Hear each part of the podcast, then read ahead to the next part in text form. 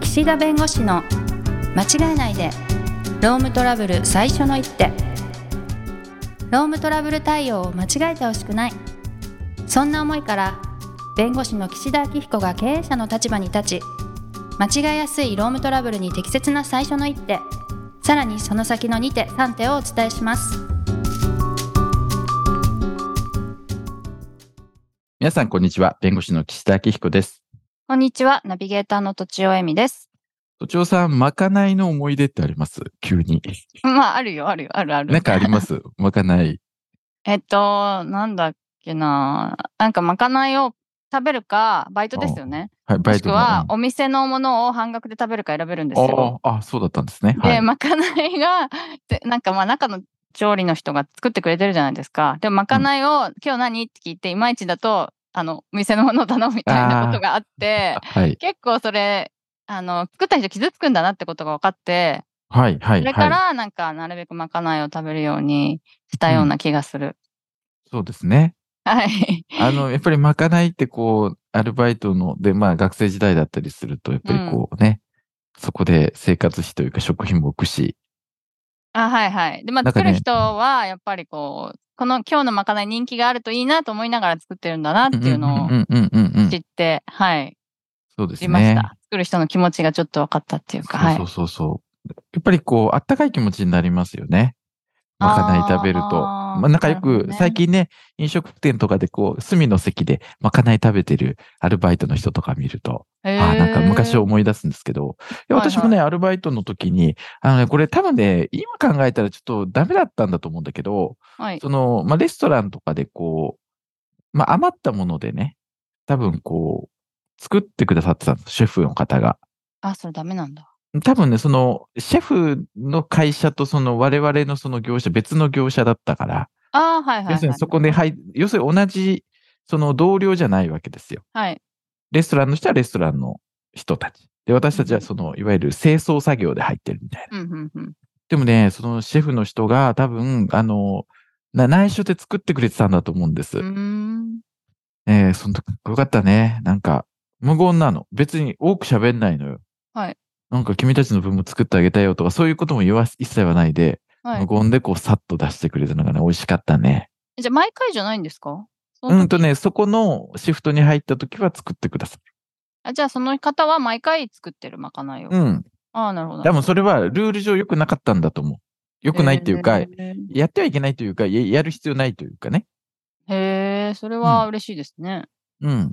だからね、うんああいう、なんて言うんだろう、こうひ、優しさというかね、その、はいまあ、ルールはもちろん大切なんですけど、多分その範囲で、そうやってこう出された、あ今でも覚えてますから、そのまかないは。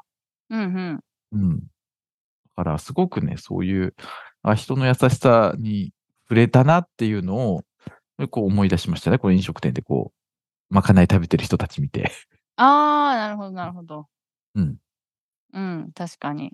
お財布に嬉しいだろうな、なんていうのは想そ像うしでますすね。ね。確かはいに。はいはい。はい。で、まあ今日のテーマなんですけど、はいまあ今日運送業の話をするんですけど、運送業って結構あーね、食事手当とかね、あの食事代とか、要するにこう、長距離走ったりすると、はいはい。なんかサービスエリアでなんか500円ぐらい、なんかこう、毎回渡してもらって、はい。みたいな手当があったりするんで、うん まあちょっと今日、ああ、食事手当、え、食事手当の話するつもり一切ないんだけど、 はいはいはい。なんか、食事手当のこと考えてたら、なんか、まかない、ああ、と思って。はいはいはい。えーこの運送業の話をなぜするかというと、2024年の4月から運送業でも、この労働時間、残業時間ですね、の時間外労働っていうんですけど、時間外労働の上限規制というものが始まりますと、本格的に。で、もうちょっとその制度のね、細かい話はもう今日しないんですけど、はいこの運送業でこの残業の上限規制がこう始まるとですね、まあいろいろとやっぱりこう問題が起きてくるわけ。はい。なぜかというと、ほとんどの運送業者さんは、はいやっぱりある程度時間、長時間走ってるんですよ。現時点において。はい。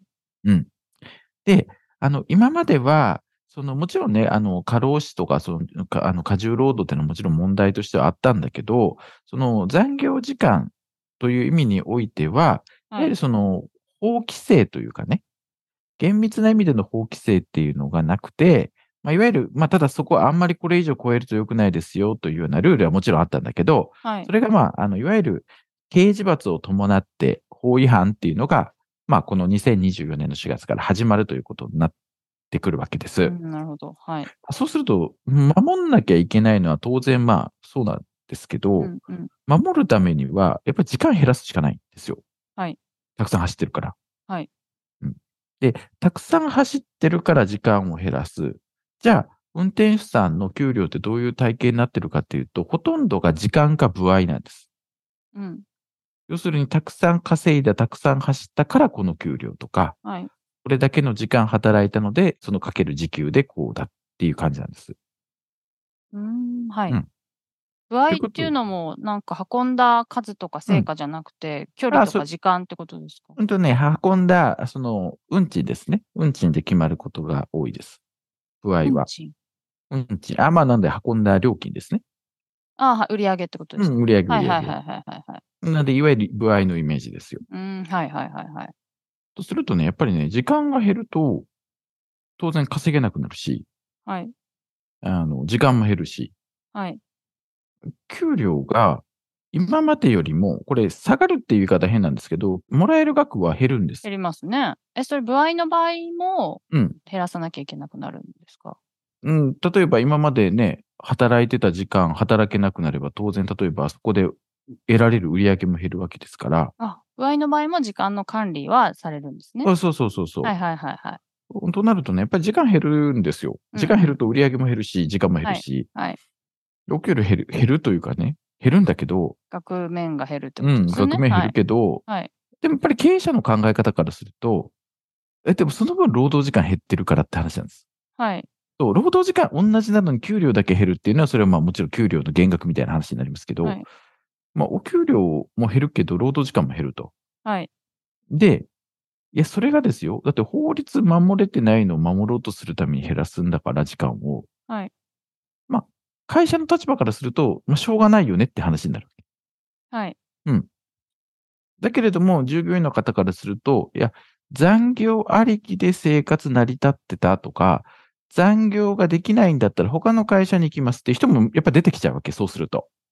でも本当は他の会社もダメなはずですよね。そうです。同じなんです。あーでもまあ、違反している会社もあるからってまあそなうんでしそょううかですね。ねいろんな会社さんによって、まだそこの対応ができてない会社さんにじゃあ行くよとか。はい。ね、やっぱりこう、目先の生活っていうのはもちろん皆さんありますから、当然。うん。うん。なので、まあ、いつかは、そこはある程度均一化するんでしょうけど、現時点ではそういうことが起きてきてるんです。だから会社としては正しいことをやってるわけですよ。労働時間が長い。だから短くしよう。うん。でも短くするとお給料が下がる。うんいや、でもそれは法律を守る上では仕方ないし、制度上、だって部合なんだし、時間制なんだから、うん時間が減った分、体ももちろん楽になるし、体が空くんで、うん当然給料が下がるのはしょうがない。うんでもそれだと困ります。うんまあ、困るのはわかるけど、会社もその分売り上げが増えるわけじゃないから、うん当然。だから、申し訳ないけれども、それはしょうがないよねっていうことにするのか、ういんや、でも君たちには残ってもらわなきゃいけないから、じゃあちょっと賃金の単価自体をどうしましょうかって交渉するのか、もちろん荷主にも交渉するんだろうけど、うん、なるほど。が、いや、もうやめます。まあ、それはしょうがないですね。と。どこに行っても多分それはでも変わりませんけどねっていう話にするのか。はい。これがね、結構大変なんです、今。うん、なるほどね。うん。でね、じゃあ、ある程度もう給料保証したらどうかって話出てくるよ、今度。あ固定給を増やすってこと固定給というかね。基本給を増やすそうそうそうそうそう、はい。要するに、うちはもう30万なら30万、40万なら40万払うと。はい。うん、だから来てくれ、みたいな感じで、逆にこう打ち出す会社さんもあるわけうん。でもですね、そうなると、残業代はまた別途払わなきゃいけないわけだから、40万払います。はでい。 40万に対してさらに残業がつくってことになると、お給料もまた結局増えちゃうし、はい。あ残業代が別途もらえるんだら、ね、だらだら働いて、ギリギリまでね、働いた方がいいから、効率化にならないわけですようん。そうですね。うん。かといって固定残業代という形で、もうこの時間つけるねっていうふうにやるやり方ももちろんあると思うんですね。はい最初からうん。ただその固定残業の時間数もその限度があるからあんまり大きくね、例えば100時間とかつけちゃうとそれつけすぎでしょってことになるから、うん結局ね、どの制度を取っても、今の給料を維持したまま時間は減るけど、給料を維持するっていうのは、なかなか難しい。それはできないですよね。うん。うん。だからこれはね、やっぱり構造が変わらないとというか、それって、うん、今ドライバーさんの話ですけど、その前に普通に働いてる方いもあったわけじゃないですか。あ労りまし働、たあの、残業が減らさなきゃみたいな。はいその時も同じことがあったんですかまあありましたけど、普通の、まあ業務の場合には、はい。そうやったらやった分だけお給料が増えるって仕組みはほとんどないのよ。あ、これまでも、うん。なあかったんだ。あんま営業職の方ぐらい。うんなるほど。うん。うーん。だから営業で、外回りの営業職の場合はね、結構その事業場外のみなしとか言って別の制度があったりして、はいはいはうい。ん。あの、どこで何してるかわかんないから、その時間働いたこととみなすみたいな制度があったりするので、はい。まあ、あの、一概にね、その時間の規制がかかる人とかかんない人いたんだけど、うーん。やっぱりこう、走ってなんぼみたいなのを、り、うん、走らなくても安定してお給料払うっていう、まあ、いわゆる本当に通常のこう、働いている方と同じようなこう、時間の中でやっていくっていうのは、うんまあ、かなりの構造改革が必要で、おそらくうんね、荷主の協力もなければできないだろうし、うん、はい。ある程度そういう運送、輸送手段のこうインフラがもっと進まないととか、あとはまあうん自動運転でそもそも人が少なくてもできるようになるとかね。まあ、だからなるすほど。っごいなんかこう、時間が少しかかる話ではあるんですけど、ああ、そのみんなが満う足んできるうんシステムになるにはってことですね。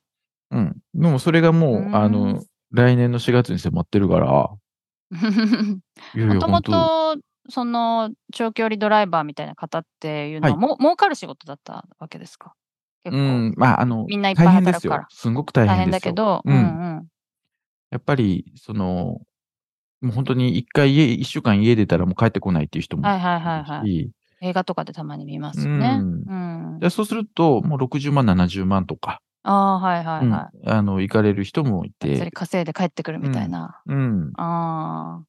でも確かにそれあをの頼りにしてるそとうです大ね変ですね。うんただまあドライバーさんも今は、あの本当にいろんな働き方を望まれてる方がいて、はいはい。もう深夜は走らないと、もううん日中の仕事とかいう形で、えー働いてる方もいるんで、もういろんなこう多様化はしてるしんだと思いますけど、やっぱり一定数は稼ぎたいっていう人もいるんで、はい。なんで難しいんですよ。あの完全不合とかでもうなんかやった分だけみたいな制度もあるんですけど、いや、うん僕そんなにガツガツやりたくないですみたいな人もいるから、うん。うん、このね、もう運送業の賃金設定は、そういう意味では、あの、どれが正解ってことないんで、はい。もう自分の会社にあったやつでやれば絶対いいと思います。あそあ、うじゃあ、そんなにガツガツ稼がなくてもいいっていう人が採用にこう回ってくるまで頑張るっていう感じでになもるんでそうすると、でも協力しないと逆にね、運賃がもらえない、会社としての売り上げも減るから、うん。うん、ややる気をそがないようにしつつもっていうことになると、やっぱ単価上げなきゃいけないところなんですよ、きっと。うん、なるほどね。はい、はい。うん、でも、もそれは、あの、荷主の協力がないとできないっていうところもあるんで。うんうんうんうんお客様ってことですね。そうです、そうです。発注してくださる方。はいはい。なるほど。で、もう最近はそういう意味では、あの、運行管理っていうのは結構その GPS とかデジタコって言ってタコグラフでいろいろ管理できるんで、うん。あの、どこのコースを走ったら効率がいいとか、どこのコースを走るあとーちょっと時間かかっちゃうとか、はい。で結構そこから、あの、皆さん始めてるんです。運送業の方。効要率する化にみたい、な。そうですね、そうですう。ん。うん。えひ人によってね、労働時間が、運行ルートが違うってもったいないじゃないですか。このルートを通れば早いのに、違うルートを取ってちょっと時間かかっちゃうんだったら、みんなそのルートを取ったら、当然時間圧縮できますからね。はい。うん。